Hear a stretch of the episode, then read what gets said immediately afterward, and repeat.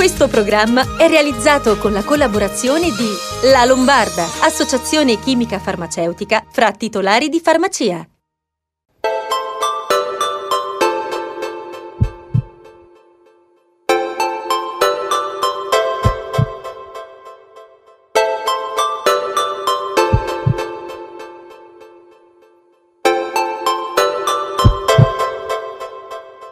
Buonasera, benvenuti a una nuova puntata di Sei in Salute, il nostro programma che parla, vi parla di salute, di medicina e ogni settimana vi propone delle nuove interviste sui temi di grande interesse, quali sono la salute, il benessere, il vostro benessere, la vostra salute e anche la nostra, perché è giusto che sia così. Eh, 342 397 2391 è il nostro numero WhatsApp per interagire con noi, quindi le vostre domande, le vostre curiosità potete pure mandarle scrivendole appunto a questo numero al mio fianco eh, Lorella Bertoglio, ciao Lorella, come stai? Ciao Paolo, molto bene, grazie, bene. buonasera a tutti. Perfetto. Eh, Lorella, di cosa parliamo stasera? Cosa avremo la fortuna di sentire questa sera? Allora, eh, come mm, sai, Telenova e come mo molti nostri telespettatori sanno è una rete che segue molto il calcio, a volte ci precede anche nel palinsesto del programma, no? E proprio da uno di questi telespettatori è arrivata una domanda che riguarda la riapertura degli stadi, un tema che in questi giorni è molto dibattuto. Allora, a chi abbiamo rivolto la domanda? Ovviamente al professor Massimo Galli, che al termine dell'intervista ci fa anche una rivelazione. Poi parleremo di tumori gastrointestinali che colpiscono ogni anno in Italia circa 80.000 persone e rientrano tra le prime 5 cause di morte per tumore in Italia e sono spesso diagnosticati in fase avanzata.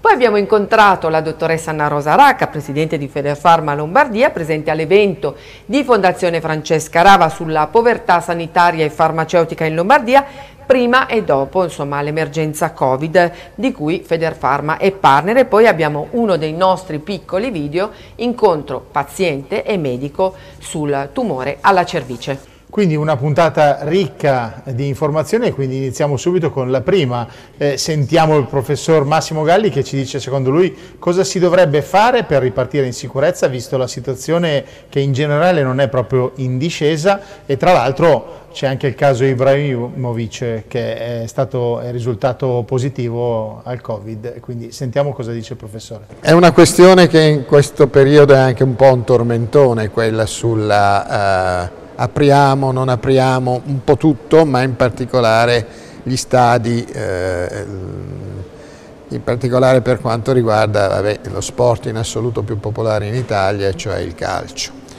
Si è parlato anche degli autodromi, peraltro, no? in questi termini. E ti viene continuamente chiesto, ma tu come, come ti comporteresti? Beh, signori, eh, mentre parlo, eh, siamo in una situazione diciamo un po' intermedia, un po' non completamente definita. Eh, ogni santo giorno abbiamo un numero di casi importanti di, di nuove infezioni individuate importante, eh, abbiamo un andamento che non è un andamento in discesa. Io non credo che questo preluda necessariamente chissà quale disastro anche se mi guardo, anche se, se mi guardo a destra e a sinistra, e cioè se guardo gli altri vari paesi anche non troppo lontani da noi, eh, scopro che in Francia sono messi decisamente male, che in Spagna hanno seri problemi, che in Gran Bretagna stanno pensando di chiudere un quarto del paese di fatto, che Israele, che è un paese eh, molto capace di affrontare le emergenze, ha deciso di ritornare in un lockdown serrato.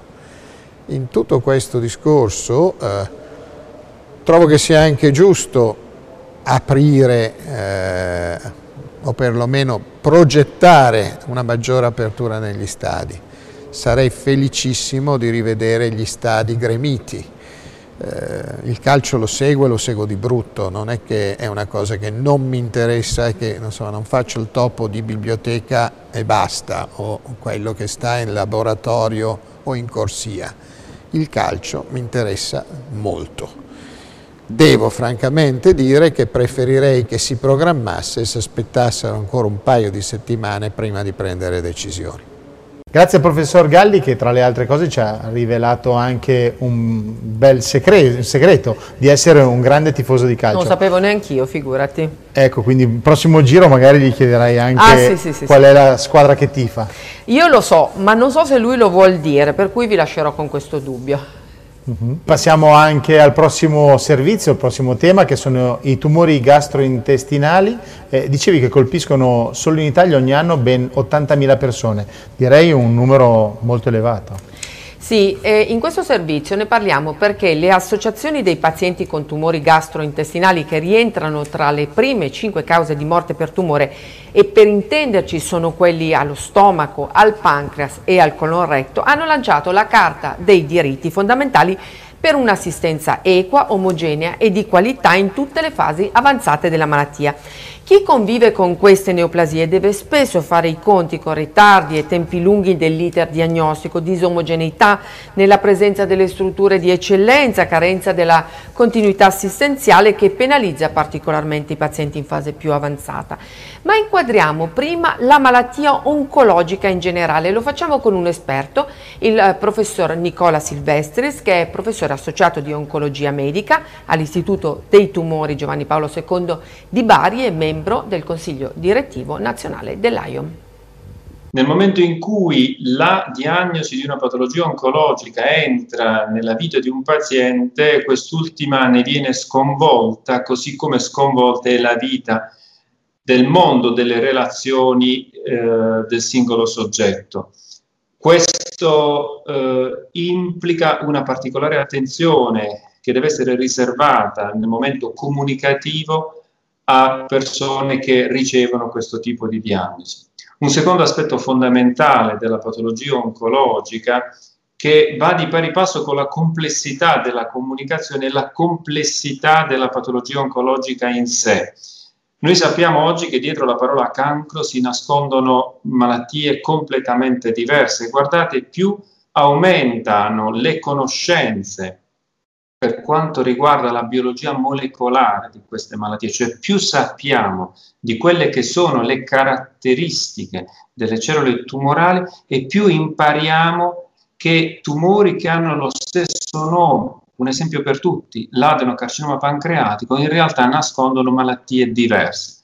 Questa complessità biologica del tumore richiede un, un approccio molto particolare che per alcuni versi credo sia specifico delle malattie oncologiche, perché mai come nella, nell'affrontare la patologia oncologica parole quali multidisciplinarietà e medicina basata sull'evidenza sono fondamentali.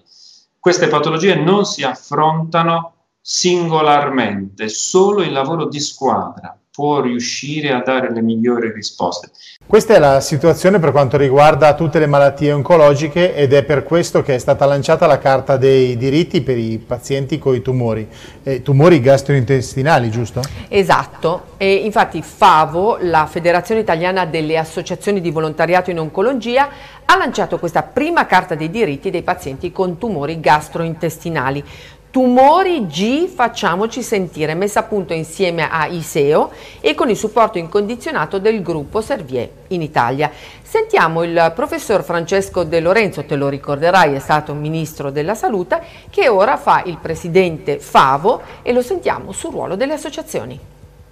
Nel momento in cui si è costituita la federazione, che è stata una mia intuizione, nel senso che avevamo capito con l'associazione che avevo fondato, che è l'AIMAC, che si occupava di informare i malati, che attraverso l'helpline esistevano problemi che riguardavano i vari territori e quindi era necessario intervenire in maniera massiccia ma con una base forte anche numerica, abbiamo costituito la federazione che oggi rappresenta 550 associazioni e ha tutte le esperienze che eh, sono necessarie per andare incontro a un malato oncologico, che sono quelle che riguardano eh, l'aspetto relativo ai trattamenti eh, terapeutici, quello relativo ai diritti dei malati di cancro, agli aspetti sociali, agli aspetti economici e soprattutto la trasformazione del concetto di associazioni di volontariato, associazioni dei malati, non più mirata soltanto a dare un sostegno materiale al malato, un sostegno sociale alla famiglia, ma eh, un'iniziativa che potesse portare avanti diritti nuovi perché ai nuovi bisogni rispo- bisogna rispondere ai nuovi diritti. Faccio un solo esempio. Oggi di cancro si può guarire e si guarisce. Le persone che guariscono, quale bisogno hanno? Noi abbiamo cercato di dare risposta anche a questo diritto. Certamente l'attività delle associazioni è sempre una cosa importante e questa carta dei diritti in cosa consiste Lorella? Dunque cons- eh, sottolinea l'importanza della diagnosi precoce, eh, della continuità terapeutica e dell'equità di accesso, aspetti questi che ovviamente interessano tutti i malati di cancro, ma che assumono particolare rilevanza per le persone colpite da tumori gastrointestinali. Sentiamo ancora il professor De Lorenzo per eh, questi malati bisogna tener conto del percorso del malato nel corso di tutto il trattamento e di un'attenzione multidisciplinare che deve essere garantita attraverso il tumor board, cioè non può occuparsi soltanto l'oncologo, il radioterapista o il chirurgo, ma è necessario che ci sia lo psicologo, che ci sia la riabilitazione, che ci sia l'esperto in nutrizione e così via. E questa è l'unica garanzia che può mettere in condizione questi malati che hanno poi particolari esigenze, perché per esempio per loro il problema della malnutrizione è molto più frequente che in altri malati e noi ci siamo occupati molto della malnutrizione, abbiamo ottenuto anche un accordo da Stato-Regione per la creazione eh, e la garanzia di effettuare in tutti i centri oncologici gli screening nutrizionali. Purtroppo questo accordo non è stato sviluppato e stiamo lavorando perché eh, ci sia una maggiore attenzione dalle regioni per applicare questo, eh, questo accordo e naturalmente le associazioni gastro, gastroenteriche si occupano di, di cancro, le loro specialità, pancreas, stomaco e colon sono ancora di più interessati rispetto agli altri verso questo aspetto della, eh, della eh, ehm, eh, parte nutrizionale. Abbiamo sentito prima l'oncologo che ci ha parlato dello sconvolgimento che una diagnosi di tumore genera nei pazienti e nelle loro famiglie. Eh, io però farei una cosa, prima di andare avanti, ci fermiamo un secondo di pubblicità, un minuto di pubblicità e torniamo subito, state con noi perché abbiamo ancora tante cose da dire. Grazie.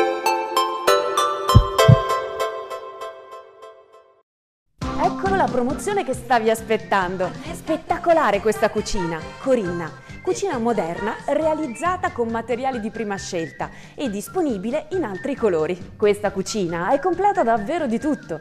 Piano cottura a 5 fuochi, lavastoviglie classe A, forno elettrico, frigorifero con congelatore e poi K profilo e lavello in acciaio in promozione a 2.999 euro, IVA, trasporto, montaggio e rilievo misure compresi. E con un euro in più hai questa fantastica lavatrice Candy. Al mercatone dell'arredamento di Fizzonasco, la qualità e la convenienza è di casa, da oltre 30 anni. Stai cercando una soluzione che ti permette di stracciare le bollette di energia gas e metano? Lo sai che se installi un impianto di nuova generazione con accumulo e pompa di calore, hai subito una detrazione del 50%, non tra 10 anni. Zero acconto, zero spese. Stacca la spina, renditi autosufficiente, diventi indipendente dal gestore di rete. L'energia prodotta e non usata viene comprata dal gestore dei servizi elettrici per 20 anni. Prendi nota del nome CEE, Conto Energia Europeo europeo 800 974 391.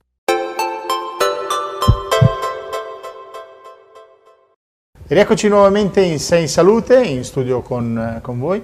Eh, stiamo parlando di tumori gastrointestinali e andiamo avanti a parlare di questo come abbiamo detto, tra i tumori gastrointestinali, in particolare quello del colon retto è tra i big killer e quello del pancreas è in aumento anche a causa dei nostri cattivi stili di vita, ma anche dell'ambiente in cui viviamo. Ancora il professor Silvestris. Stiamo parlando di tumori importanti, basti pensare che i tumori del colon retto rappresentano uno dei big killer in ambito oncologico. Peraltro sono neoplasie la cui incidenza sta purtroppo progressivamente aumentando negli ultimi anni, tant'è che lo stesso tumore del pancreas che si riteneva, quando abbiamo studiato anche noi 15-20 anni fa, rientrava nel, tra la quinta e la sesta causa di morte per cancro, nel prossimo decennio si stima che scalerà questa classifica in maniera importante. Qui entrano in gioco tanti fattori, guardate, gli stili di vita svolgono un ruolo fondamentale.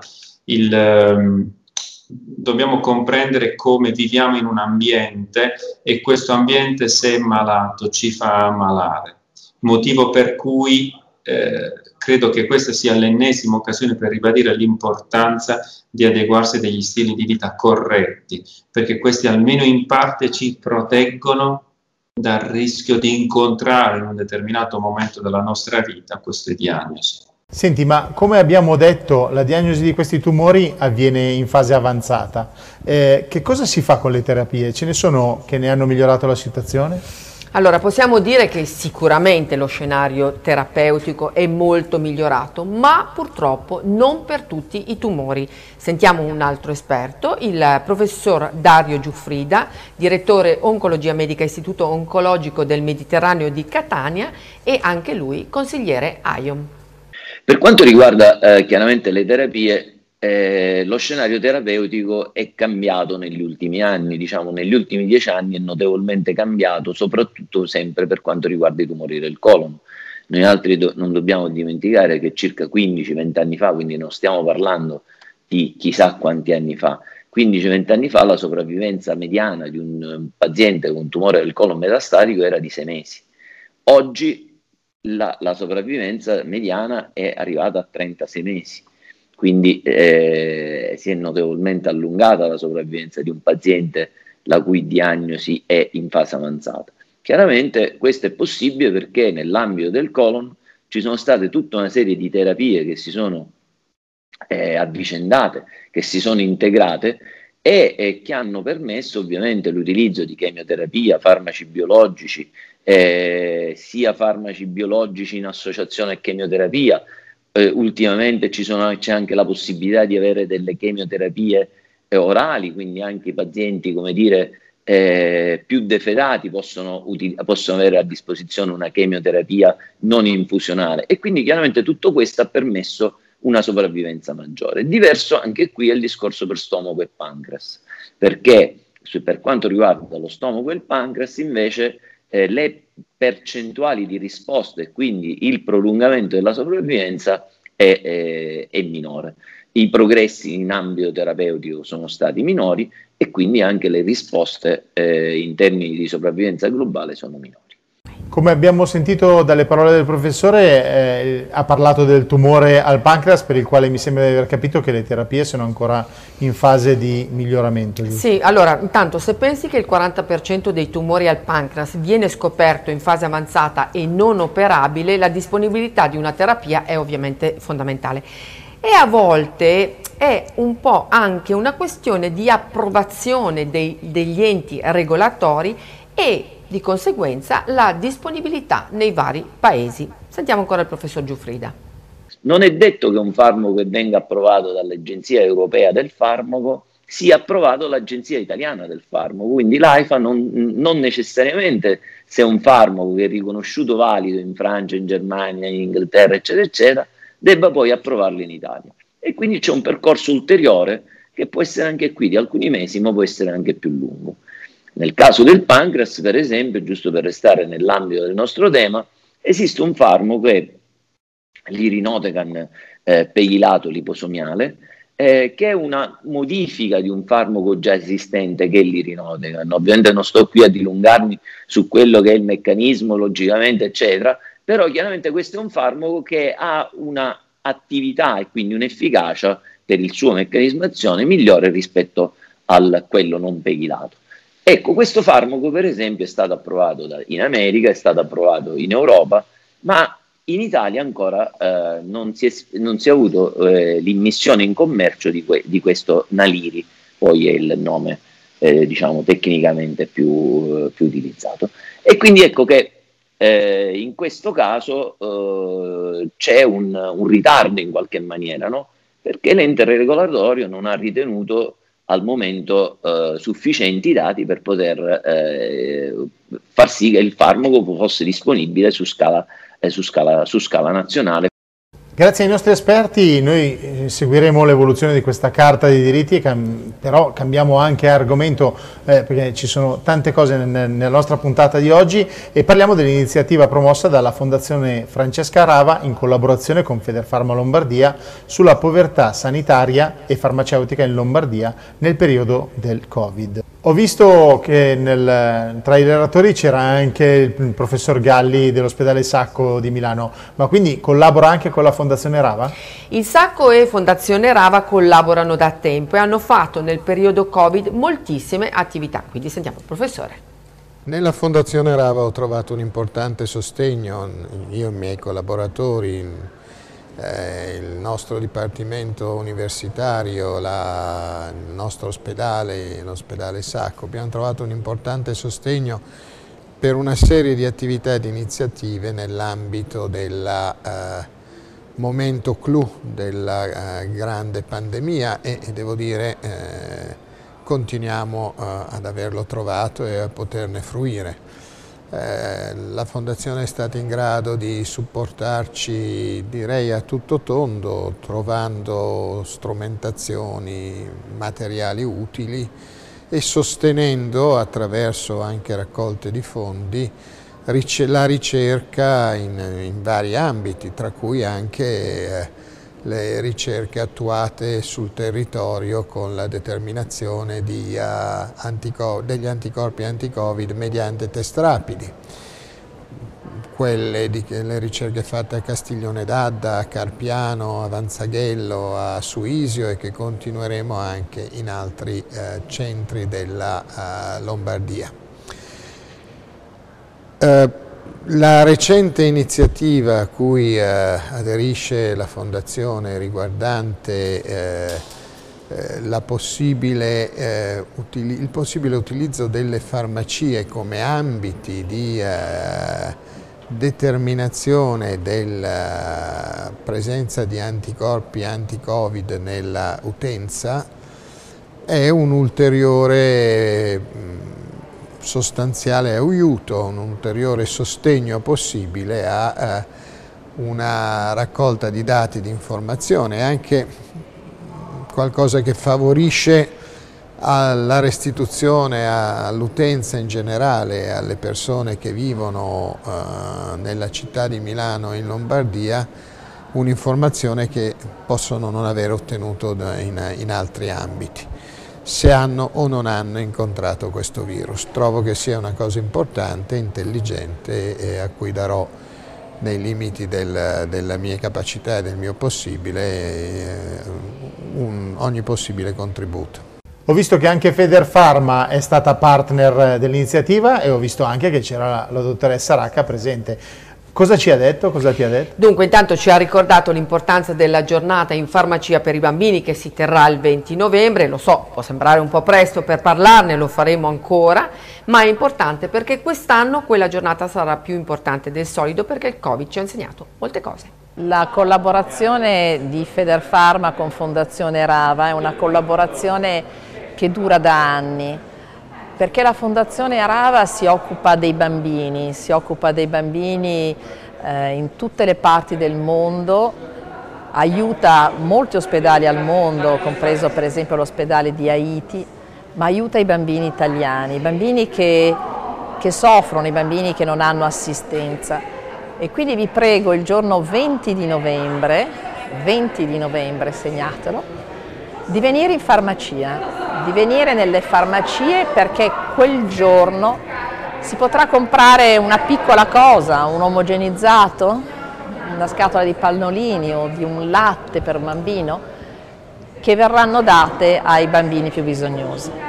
Io penso che quest'anno quella giornata avrà un sapore speciale, sarà un po' diversa da sempre, perché il Covid ci ha insegnato tante cose, ci ha insegnato cosa sono le cose vere, ci ha insegnato a rinunciare a tante cose che, con cui possiamo rinunciare, ecco, ma non possiamo eh, rinunciare ad aiutare le persone, quindi venite in farmacia, venite in farmacia e donate un piccolo, un piccolo gesto da dare ai bambini di tutto il mondo. Un bel gesto di solidarietà di cui riparleremo comunque anche nelle prossime puntate e dico anche che le farmacie eh, hanno, nel 2020 hanno fatto molte cose per stare vicino alla gente e sempre ne fanno, continueranno a farne. Quindi... Il Covid ci ha insegnato tante cose e ci ha insegnato anche che stare a casa eh, ci ha intristito, ci ha dato tante preoccupazioni e forse il momento invece con qualche gesto di solidarietà di sentirsi, di sentirsi meglio. Le farmacie sono state vicine, sono state vicine alla popolazione perché in fondo si poteva andare al supermercato e si poteva andare in farmacia. Lo sono state nel consegnare i farmaci, a volte anche a domicilio, lo sono state nel stampare le ricette perché la gente non poteva andare dal medico. Lo sono state con tante cose che i cittadini sanno, anche aiutando le persone a difendersi da questo tremendo virus. Ecco, noi questo lo continueremo a fare, così come continueremo nel nostro ruolo sociale, quindi nello stare vicino alla gente, consigliandogli farmaci, ma nello stare vicino alla gente anche difendendosi appunto dalla malattia e aiutandoli a, con i gel, con le mascherine, con tutti quelli che sono questi presidi ad andare avanti e quindi ad avere una vita eh, di difesa da questo virus, ma naturalmente comunque serena e rivolta agli altri. Sai che la dottoressa Racca mi ha raccontato anche, e questo farà piacere a molti telespettatori di eh, Telenova per i noti motivi, che è stata in udienza da Papa Francesco, ma io l'ho invidiata tantissimo, non mi è ancora capitato, che ha ringraziato i farmacisti di tutta Italia per lo straordinario lavoro che hanno fatto e che fanno per le persone. Quindi sentiamo il suo commento. Sabato siamo stati in audizione, lo siamo stati col Banco Farmaceutico, che è un'altra delle grandi istituzioni della farmacia, il secondo sabato di febbraio di ogni anno. Eh, venite in farmacia perché lì si donano i farmaci da banco per gli anziani, per i poveri. Eh, è stato emozionante, è stato emozionante perché eh, il Papa ha, ci ha ringraziato, ha ringraziato le farmacie, i farmacisti di tutta Italia per lo straordinario lavoro che fanno eh, per la popolazione, per chi ha bisogno, per le persone più povere, per le persone che hanno più bisogno e quindi questo è un grande riconoscimento di quello che è la farmacia e del ruolo sociale che la farmacia ha sul territorio. Ovviamente ringraziamo la dottoressa Racca che è stato l'ultimo servizio della puntata, ma ringraziamo anche tutti i prestigiosi ospiti che, sono, che hanno partecipato nella nostra puntata di Sei in Salute. Eh, è sempre un onore averli in studio con noi o comunque tramite collegamenti.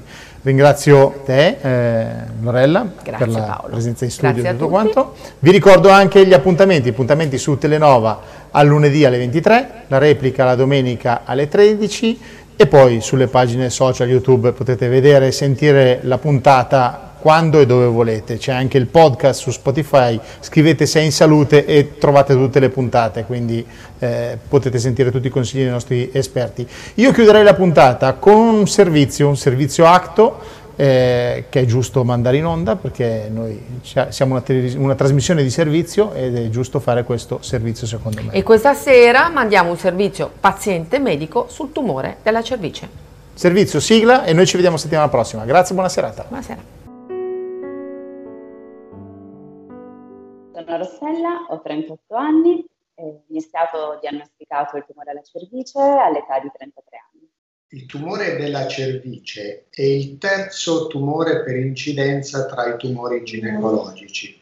Dopo il tumore dell'endometrio e il tumore dell'ovario, la sua incidenza si è notevolmente ridotta grazie all'avvento dei programmi di screening.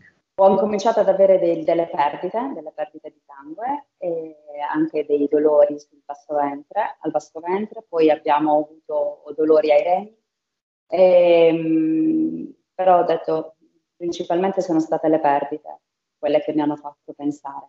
Il principale disturbo nella paziente affetta da carcinoma della cervice è la perdita ematica postcoitale ovvero una perdita di sangue che si manifesta nella immediatezza o il giorno dopo un rapporto sessuale. Mi sono rivolta al mio ginecologo, ho un visita di controllo, eh, mi ha effettuato un pap test e comunque lui già controllandomi aveva visto già che c'era qualcosa che non andasse.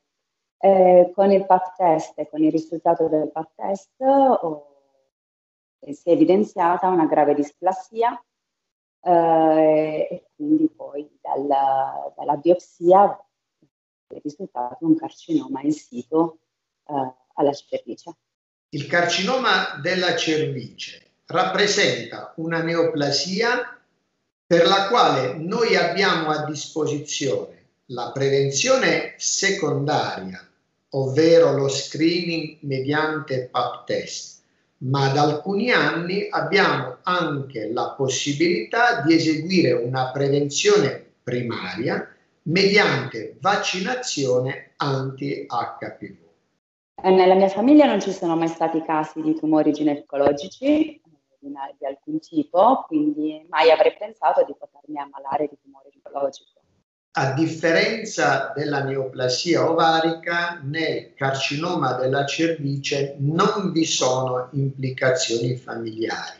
La genesi della neoplasia è ascrivibile quasi completamente alla infezione da virus HPV. Tumore è stato comunque diagnosticato in fase avanzata, infatti ho dovuto fare una chemio neoaduvante eh, per poterlo ridimensionare, rimpicciolire e poter poi fare l'intervento e asportarlo con più facilità. La diagnosi precoce mediante eh, citologia cervico-vaginale consente dei trattamenti conservativi che sono estremamente importanti per la qualità della vita della paziente a fronte di una diagnosi tardiva che spesso richiede l'integrazione di trattamento chirurgico, medico e radioterapico. Dopo l'intervento, eh, per fortuna eh, tutto ok, eh, era tutto negativo, eh, mi sono ripresa e mi hanno, l'atto mi ha invitato a partecipare ad una sfilata eh, ovviamente di beneficenza sempre per loro, un'associazione meravigliosa, con gente meravigliosa che sento tuttora e, ed è stata veramente un'emozione. Da allora sono sempre in contatto con loro. Acto Onlus ha promosso in questi anni una serie infinita di iniziative ed è stata davvero vicina a noi classe medica e rappresenta oggi sicuramente un importante vettore di conoscenza e di divulgazione delle problematiche ginecologiche e oncologiche in Italia.